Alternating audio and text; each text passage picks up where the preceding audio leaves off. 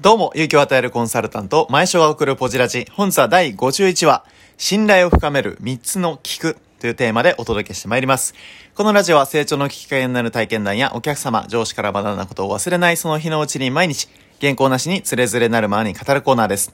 さあ、51話ということですけれども、本日はこの信頼を深める3つの聞く。まあ、聞くっていうことですね。これについてお届けしていければというふうに思います。まあ、ちょうど今日ですね、あの、朝、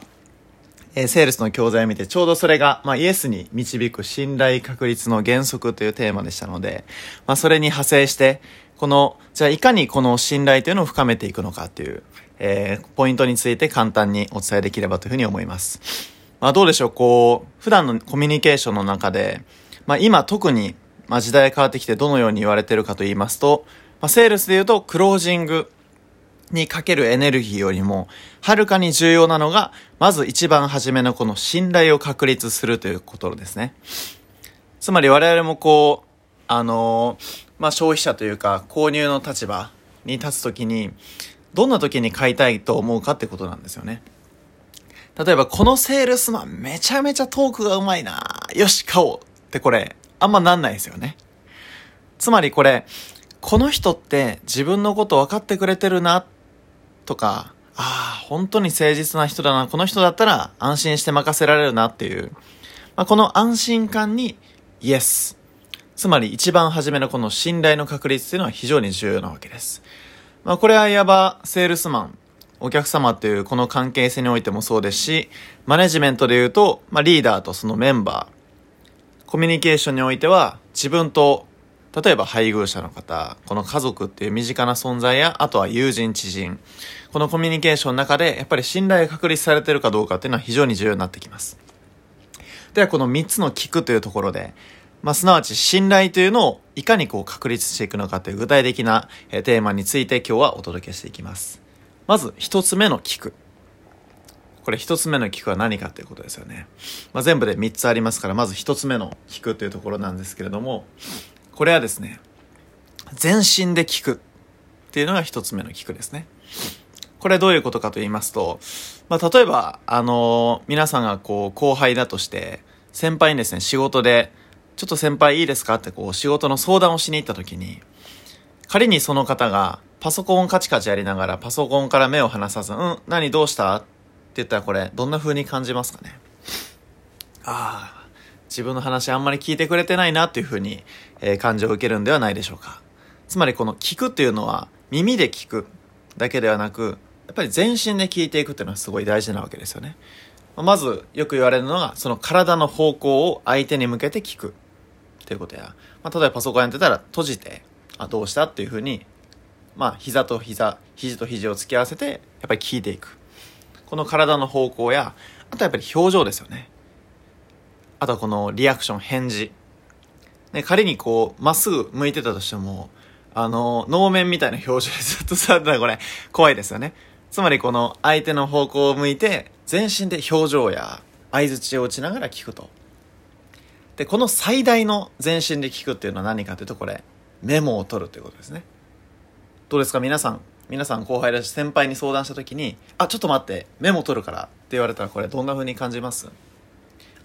いや、そこまで、あの、してくれなくてもと思いながらも嬉しいですよね。これが全身で聞くという一つ目のポイントです。では二つ目。これ何かと言いますと、答えを持たずに聞く。ということですね。答えを持たずに聞く。まあ、つまりこう、なんでしょう。普段聞かれる立場の方って、基本的にはそのキャリアがあったりとか、経験があることによって地位が高かったりしますから、答えを持ってるケースって往々にしてあると思うんです。この時に、まあ、私も経験ありますけれども、聞かれた時に、いや、それこうやったらいいよってこう、すぐ答えを教えてしまっていたことってすごくあったんですけれども、これ相手がどう思うかっていうと、なんか自分の相談聞いてほしかっただけなのになっていう、まあ、よくこう男女関係で起こるね、こう 笑い話ですけれども、女性がこう、あの男性に相談した時に、男性は問題解決をしたがる、みたいな。確かに、みたいな。いや、私は聞いてほしかっただけなのって言って、そうなの？みたいな。っ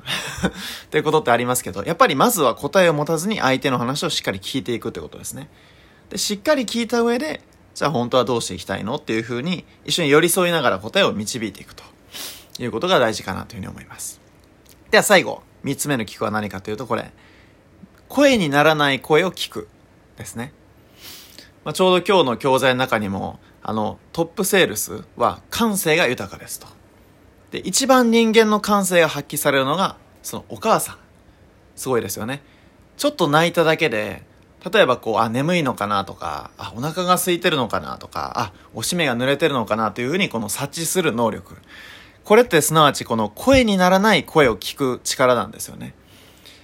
これもその、まあ、才能、性格、まあ、多少こういう面もあるかと思いますが、これも技術ですね。普段からどれだけこの相手の立場に立って考えてるか。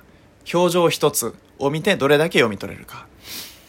ですから私も、あの、ある動画を見て、あの、あ、なるほどなと思ったのは、あの、表情筋を見るそうですね。本当にこの、まあ、声にならない声を聞く人たちは、相手のこの表情筋を見て、あ、本当はこう思ってるんじゃないかっていうふうに思って、こう、声をかけていったりとか。つまりこの、まあ、声っていうのもあくまで情報ですから、ね、メラビアンの法則って言っても、あの、声じゃないこの、外見が例えば55%とか、まあ、そこに関してのこう情報が非常に多いわけですよね。ですからいかにここから情報をキャッチしていくか。つまり聞くは耳だけではなく、やっぱり全身で聞く。